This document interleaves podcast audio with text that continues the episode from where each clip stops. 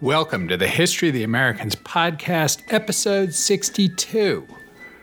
I'm your host, Jack Henneman, and I'm recording this on March 2nd, Texas Independence Day, 2022, in Austin, Texas. Unfortunately, this episode takes place a long way from Texas. If you are new to the podcast, we are telling the history of the lands now encompassed by the United States from the beginning without presentism. We hope you enjoy listening to the History of the Americans podcast as much as we enjoy making it, and that you tell all your friends. Spread the word on your social propaganda website of choice. Write us a nice review on Apple or Spotify, and subscribe in your favorite podcast app. To stay up to date on announcements and other interesting stuff that doesn't make it into a podcast episode, you can follow me on Twitter and on the Facebook page for the podcast. This is a labor of love, and your support is very motivating. I remain very stressed out over Russia's war on Ukraine. Regular listeners know that I've taught week long courses at the business school at Ukrainian Catholic University in Lviv. It would be too much to say that I have close friends there, but I can picture our students and remember the beers and the laughter we shared, and I'm actually very worried for them. They are victims of resurgent fascism in Europe. And make no mistake, that is what Vladimir Putin's neo Soviet project is. Don't worry, I'm not going to dwell on Ukraine at great length. We'll get to Samuel de Champlain's minimalist invasion of New York in 1609 in just a moment. Before I do that, though, I'm going to read the American Historical Association's statement on Ukraine, which talks about weaponizing history to justify war. Quote The American Historical Association condemns in the strongest possible terms Russia's recent invasion of Ukraine. This act of overt military aggression violates the sovereignty of an independent Ukraine, threatening stability in the broader region and across the world. Russian President Vladimir Putin's rhetorical premise for this brutal violation of Ukraine's sovereignty is anchored by a set of outlandish historical claims, including an argument that Ukraine was entirely a Soviet creation. In fact, Ukraine's distinct language and culture date back over many centuries. Ukraine has been a crossroads of the region, connected to countries and cultures to the west, as well as Russia to its east. Over time, Ukrainians have contested both Russification and Sovietization. President Putin grossly simplifies and distorts Ukraine's history, essentially erasing its distinct past and rendering it indistinguishable from Russia.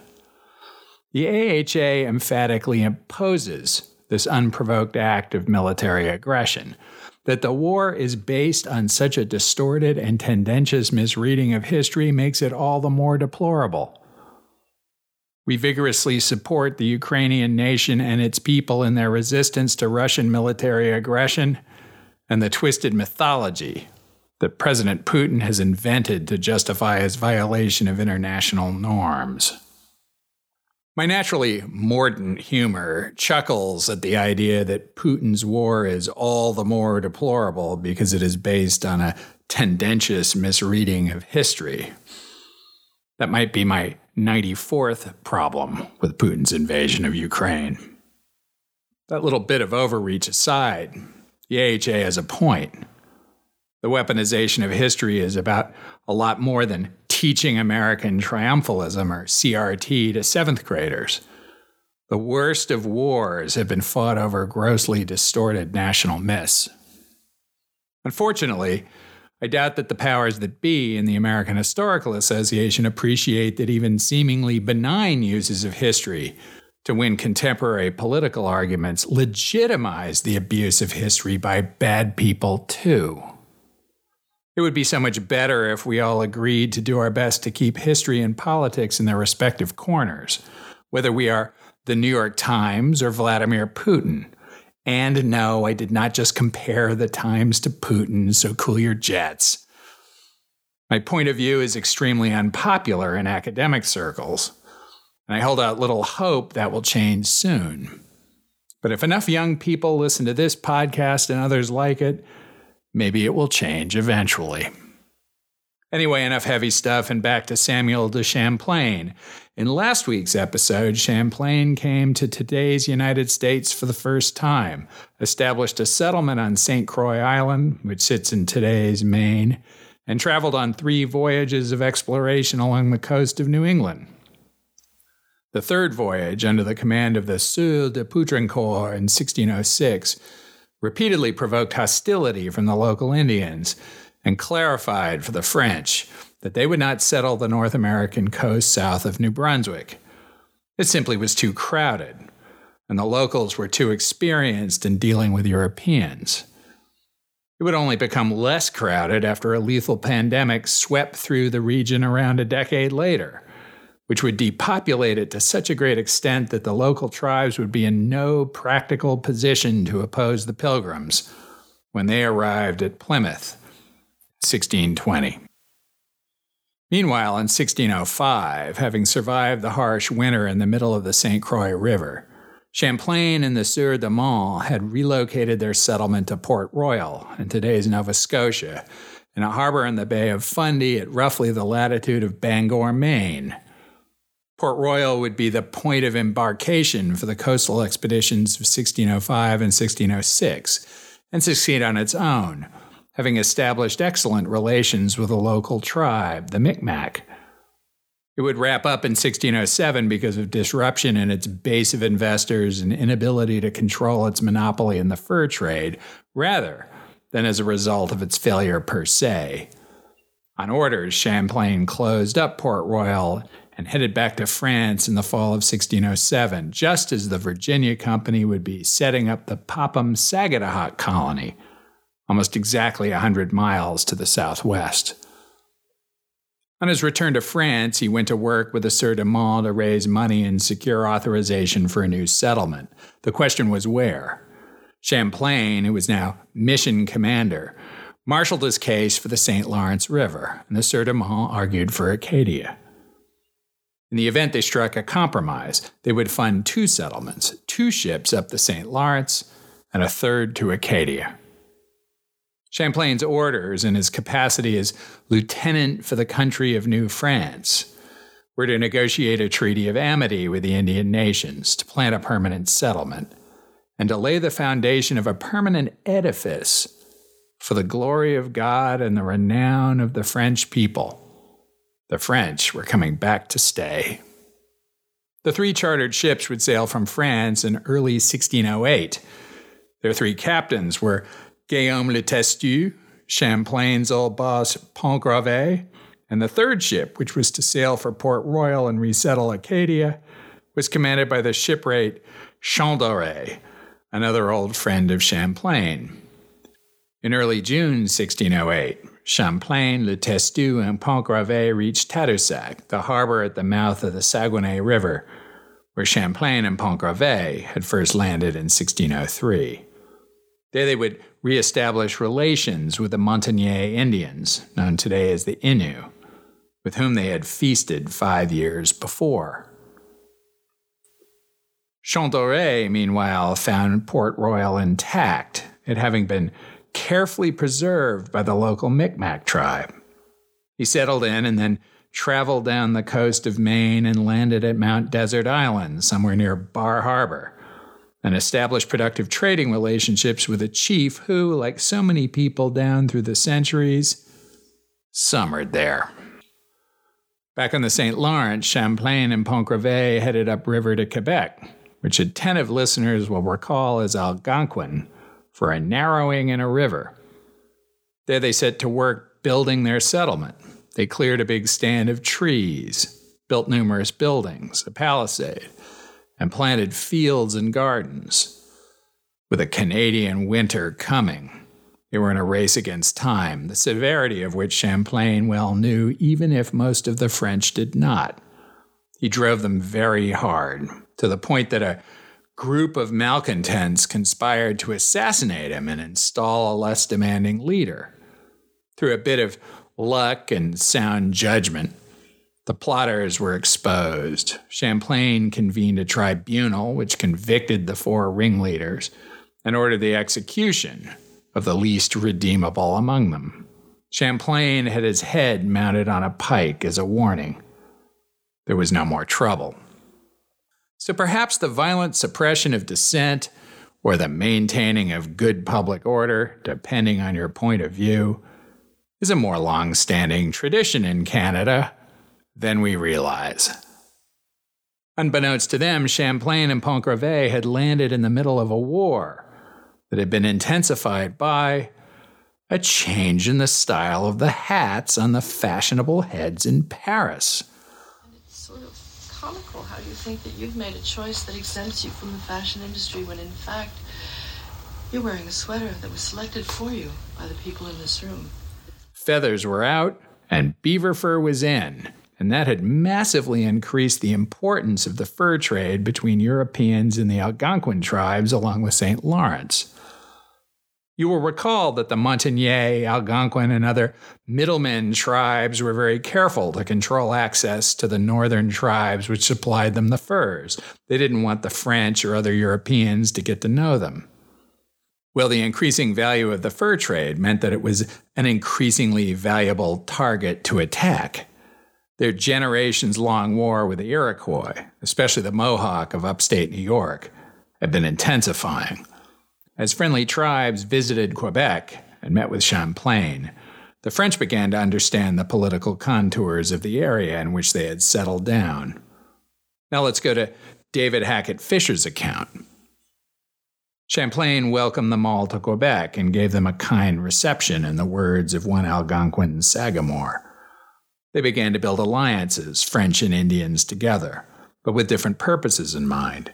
The Montagnais and Algonquins wanted Champlain to join them in defeating their mortal foes, the Mohawk. The French commander agreed and said that he wished to help them against their enemies, but with a different purpose in mind. His object was to bring peace to the St. Lawrence Valley. He hoped to break the cycle by striking forcefully against the Iroquois, whom he regarded as the aggressors. The plan was not to destroy their power, it was to raise the price of raiding the St. Lawrence Valley. During the summer and fall of 1608, they made an alliance with different goals in mind. It was a fateful agreement. By late fall, Pont Gravé and most of the men went home, leaving Champlain and a small complement at Quebec. The winter of 1608 1609 would brutalize Frenchmen and Indian alike. The Montagnais were hunters and gatherers and followed an established pattern of migration to food sources in the region. Sometimes their hunts would fail because of weather, or maybe because of changing patterns in the migration of their prey. During that winter, the local Montagnais almost starved to death. A band of them, reduced to skin and bones, risked their lives to cross the river to the small settlement at Quebec. There Champlain shared the French supplies and helped them build shelters against the terrible cold. That was a terrible winter for the French, too. Scurvy and dysentery set in, and they began to die at Jamestown like rates. By the spring thaw that brought the first great spawning runs on the river, only eight of the 28 settlers who had stayed at Quebec were alive. But there they were, and the settlement at Quebec had, at least in theory, survived. In June 1609, Pont Gravé arrived with very welcome supplies, a small detachment of new settlers, and some very unwelcome news from the Sieur de Monts. Champlain was to be relieved of command at the end of the summer. Pont Gravé would spend the summer downriver at Tadoussac and then come up to Quebec in the fall, when Champlain would return to France. These orders came without explanation. Had de Monts lost confidence in him? Or did he simply mean to rotate his leaders and give Champlain well deserved respite in France? In Fischer's reckoning, other leaders would have been shattered by the news. Well, except for John Smith, who used every moment of his command productively, even after he was fired too. Champlain also went to work, using the last few months of his command to put into effect his plan to end the Indian Wars along the St. Lawrence. Now let's go to Fischer. Quote, Champlain proposed to deal with the problem in several ways. He believed that a major cause of war was fear, and his remedy was to seek peace through diplomacy. To that end, he built alliances among the Montagnais, Algonquin, and Huron, and other nations in Acadia and Norumbega. But a major problem remained with the Iroquois League, the Mohawk in particular. One historian of the Iroquois observes that by the start of the 17th century, they were at odds with all their neighbors Algonquin and Huron to the north, Mohican on the east, and Susquehannock to the south. Many Indian nations in the Northeast were at war with some of their neighbors. The Iroquois were at war with nearly all of theirs. They had a reputation for skill in war among many warrior nations, and they were also known for cruelty in a very cruel world. In 1608, Champlain had promised to aid the Indian nations of the St. Lawrence Valley when they were attacked by the Iroquois.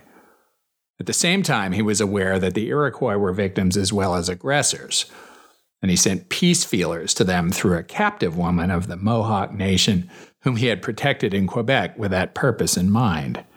These overtures went nowhere. Mohawk war parties continued to attack the St. Lawrence Indians. By the spring of 1609, Champlain had come to the conclusion that peace could be achieved only by concerted military action against the Mohawk. He did not intend a war of conquest. Rather, he was thinking of one or two sharp blows by a coalition of Montagnais, Algonquin, and Huron with French support. The object was to deter Mohawk attacks by raising the cost of raiding to the north. In that way, Champlain hoped to break the cycle of violence and bring peace to the Great Valley. At the same time, Champlain also hoped to expand trading relations with many Indian nations, not primarily for trade itself, but for a larger purpose. He thought of trade as an instrument of peace. American Indians also shared that belief. Ethnographer Bruce Trigger writes that in historical terms, all neighboring tribes either were at war or traded with one another. Historian William Fenton quotes an Indian who said, Trade and peace we take to be the same thing. Back to me. Trade as an instrument of peace, which is a topic being much debated in the confused geopolitical context of Russia's invasion of Ukraine, is a much older idea than many people today might appreciate. Like many ideas, it probably works some of the time even as we witness an all out war between countries that both have McDonald's. And if you don't follow that reference, Google Tom Friedman, McDonald's, and war. Champlain met with Pont Gravé on June 7, 1609, at Tadoussac, and they agreed on a plan. Champlain would take a shallop and 20 men and go recruit Indian allies for a preemptive attack on the Mohawk. By June 18th, Champlain was sailing back upstream, meeting with local chiefs along the way. 30 miles upstream from Quebec, he met with a gathering of several hundred Algonquins and Hurons and two leading chiefs, Iroquet and Ocastaguin. Champlain presented his proposal to the two chiefs. They liked the plan, but needed to do their own due diligence on Champlain. Back to Fischer, quote, the Indians wanted very much to observe Champlain himself and judge the strength of his vital spirit, which the Huron called Orenda. They believed that all natural things had Orenda in different degrees. It was a form of spiritual power that could be used for good and evil. Good hunters had strong Orenda, more so than the animals they killed. Great warriors had very strong Orenda. An important question for Iroquet and Ocastaguin was about the quality of Champlain's Orenda. Was it strong? Was it good? The chiefs made a surprising request. They asked Champlain to order the firing of arquebuses. It was done, and the Indians responded with loud shouts of astonishment. One ethnohistorian has written of the Indian belief that Orenda can reside in an object, and clearly guns had power.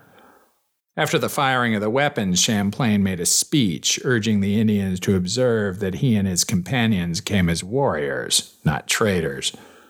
They brought weapons, not trade goods. With a broad gesture of hospitality, he invited all the Indians to visit Quebec as his guest. It was an act of extravagant generosity and a splendid display of orenda. Back to me, Champlain sent a message to Pont-Gravé asking that he come to Quebec with as many men and as much food as could be spared. There, the French, dressed in gleaming half armor and sporting their panaches, feted several hundred Indians for five days of feasting and ritual dancing. The alliance thusly solidified. On June 28, the French shallops and a vast fleet of canoes headed upriver to the River of the Iroquois, today's Richelieu River, the gateway to the Mohawk country to the south. Now would be a good time to pop open a map app if you have one available to you and you're not driving or frying a turkey or playing mumbly peg. The canoe fleet then headed up the Richelieu until it encountered rapids that the shallops could not navigate. Most of the French did not want to transfer to the Indian canoes.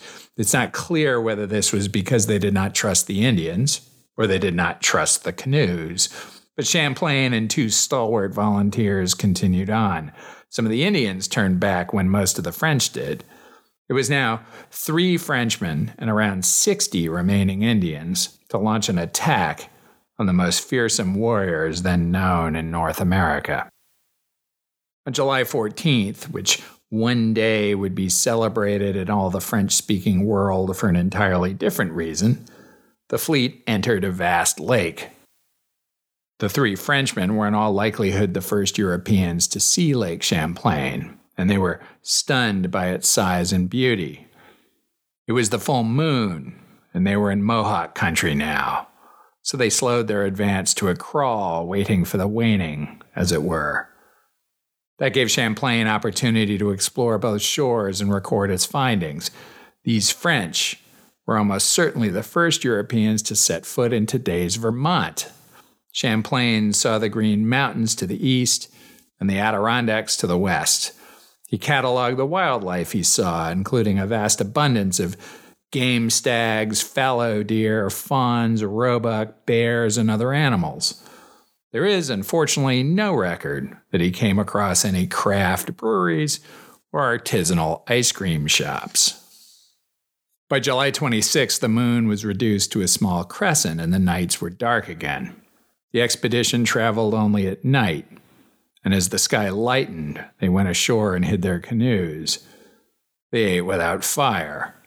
After sleeping, the Indians spent their days in the woods planning their attack by drawing diagrams in the dirt with sticks, and then rehearsed as veteran soldiers would do. Champlain wrote, They arranged themselves in the order which they had seen these sticks. Then they mixed themselves up and again put themselves in proper order, repeating this two or three times and go back to camp without any need of a sergeant to make them keep their ranks, which they are quite able to maintain without getting into confusion. Such is the method they observe on the warpath. I am myself only beginning to learn about Indian warfare before the arrival of Europeans and may eventually do an episode on the subject at some risk of contradiction because I am not myself yet well read on the topic. It seems that Indians fought in formation with closed ranks before the arrival of Europeans with their armor and firepower. The popular perception of Indians waging guerrilla war actually reflects their adaptation to the early encounters with European weapons and tactics. One day now, well down the eastern shore, Champlain awoke from a dream. The Indians asked him about it, and he told them, I dreamed that I saw in the lake near a mountain our enemies, the Iroquois, drowning before our eyes. I wanted to rescue them, but our Indian allies told me that we should let them all die, for they were worth nothing. The Indians recognized the place described by Champlain as lying just ahead, and they were much relieved. In their culture, dreams not only revealed the future, but they could control it. In Champlain's account, they moved forward in a new spirit. Of course, we cannot know that Champlain actually had this dream. He may well have done and been fortunate in the interpretation of it. Or he may have learned enough about Indian culture and warrior psychology that he fabricated it. Fischer takes the episode at face value, but I have to say, I wonder about it. It is now July 29th, 1609. John Smith in Jamestown has just learned from Samuel Argall that he will be relieved of command when the third supply arrives later that summer. What neither of them knew, however, was that only two days before, on July 27th, a hurricane had dispersed the third supply fleet and its flagship, which carried the document with the orders removing Smith, had been cast away on Bermuda.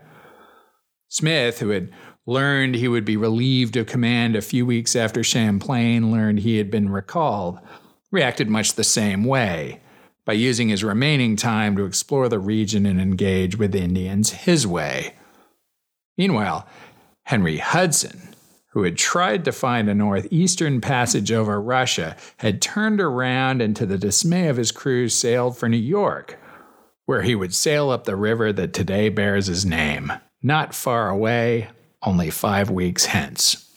And Samuel de Champlain, two French volunteers, and 60 Algonquin and Huron Indians were about to fight an epic battle with a Mohawk. The summer of 1609, not to be confused with the summer of 69, had a lot going on. The Indians paddled silently down the lake. Champlain was astonished at their stealth. In the distance, in the starlight, he saw the mountain of his dream. That's his story, so notwithstanding our doubts, we are sticking with it. His Indian allies knew it well.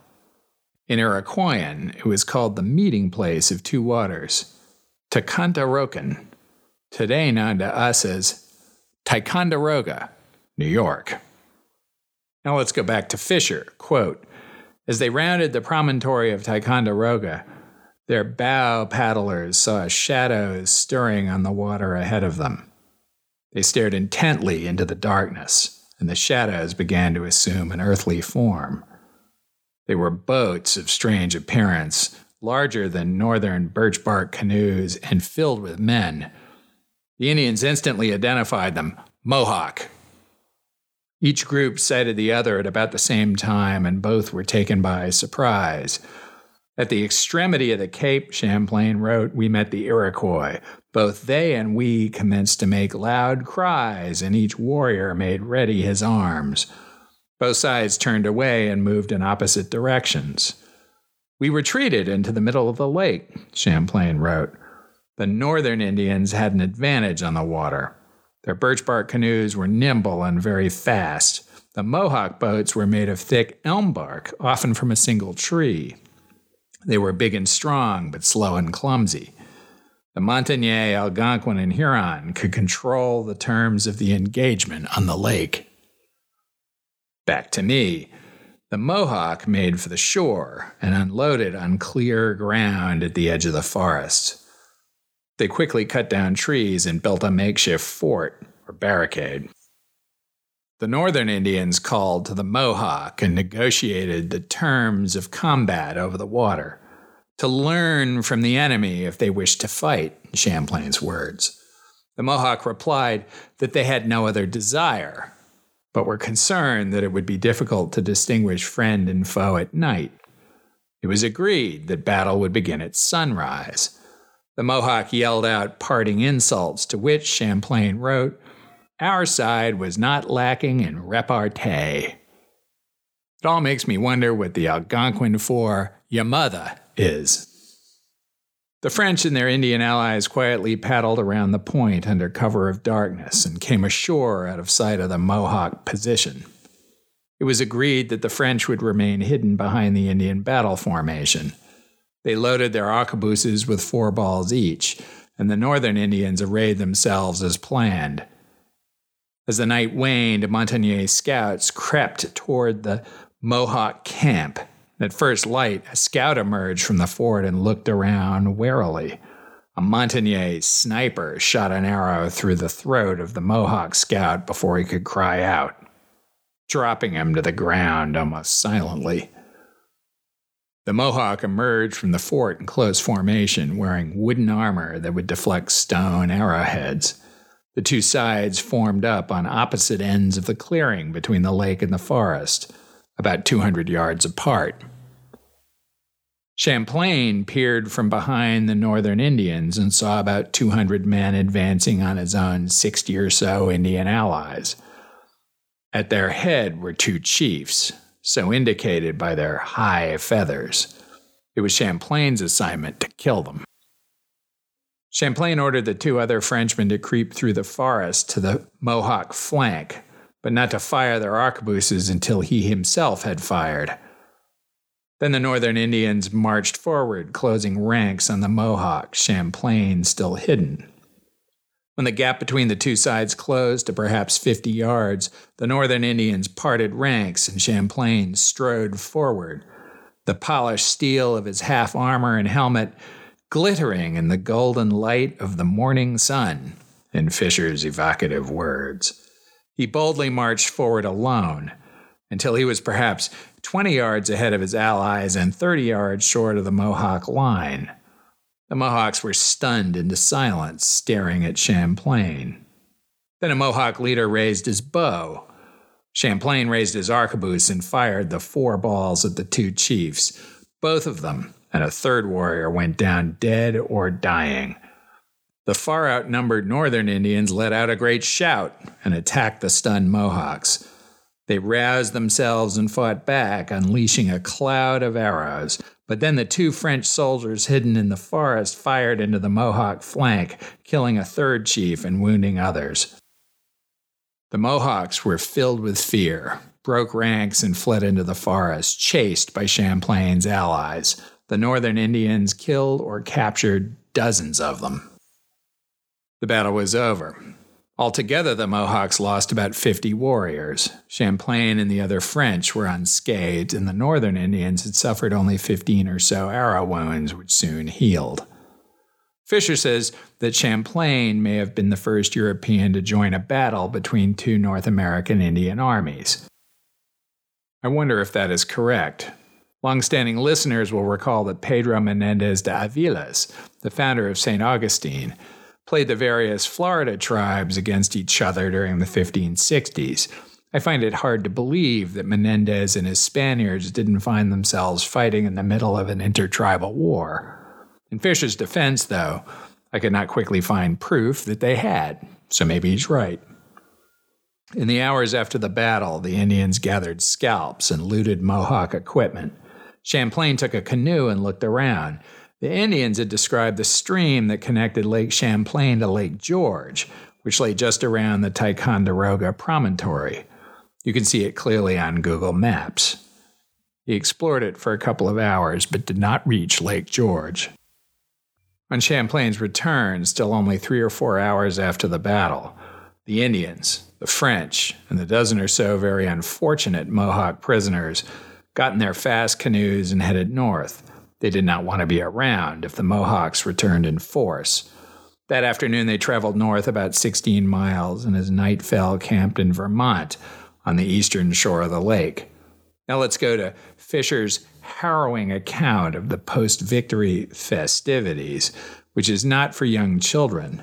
So you might pause the podcast now if you have any in the car with you. I'll wait. But um, but um, but um.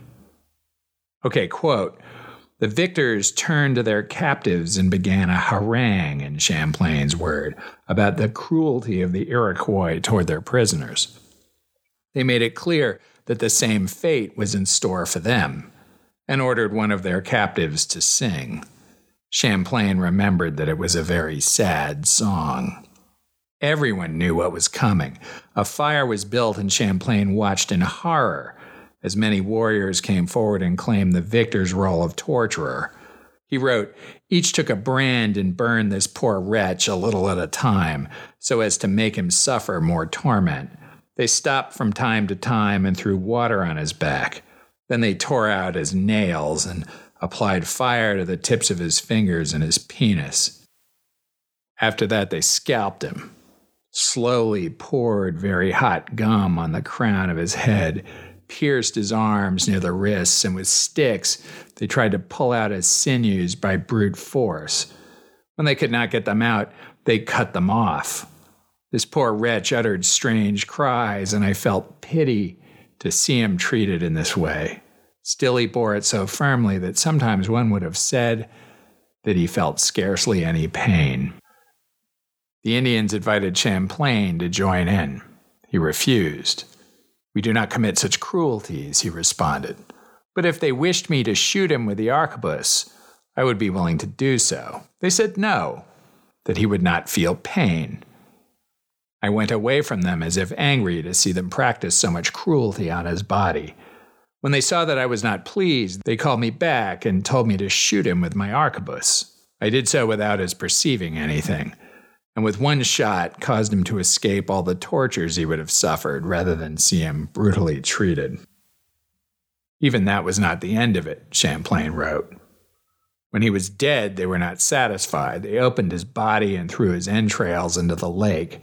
After that, they cut off his head, arms, and legs, which they scattered about but they kept the scalp, which they flayed as they did with the scalps of all the others whom they had killed in the attack.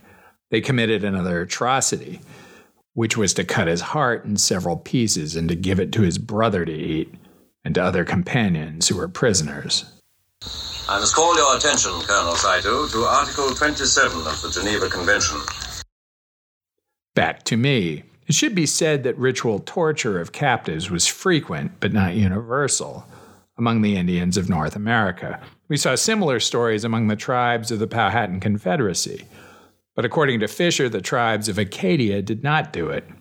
The evidence of archaeology, however, confirms that the Iroquois and their neighboring tribes, who were often enemies, had been torturing captives for at least hundreds of years. There would be one more battle with the Mohawks, this one in Canada, where the Richelieu River flows into the St. Lawrence, about a year later, in June 2010, roughly as Don Juan de Oñate was founding Santa Fe at the opposite corner of the continent. Once more, Champlain would lead his allies to victory. In the two battles, the Mohawk lost between 150 and 250 warriors, roughly 10% of their entire fighting force at the time. Since the Mohawk were at war with tribes to their south and west, it would be an easy choice to avoid further fighting with the tribes to the north. There would be a peace in the St. Lawrence Valley for 20 years. Champlain had achieved his objective and ended a generations long war. The peace would only fail after Champlain was gone and new leaders on all sides without the memories and wisdom gained in the battles at Ticonderoga and the Richelieu River, rose to command. This is a good place to stop right now. After a break, we will return to Champlain in a few years when he wages another campaign in New York State, this time at the eastern edge of the Great Lakes, culminating in the siege of a remarkable Iroquoian fort at the site of today's Syracuse. Thank you again for listening to the History of the Americans podcast. Your emails have been very motivating. Please keep them coming. You can reach me with questions, corrections, eruptions of indignation, or pats on the back on the contact page for the website, thehistoryoftheamericans.com, or by email at thehistoryoftheamericans at gmail.com. Until next time.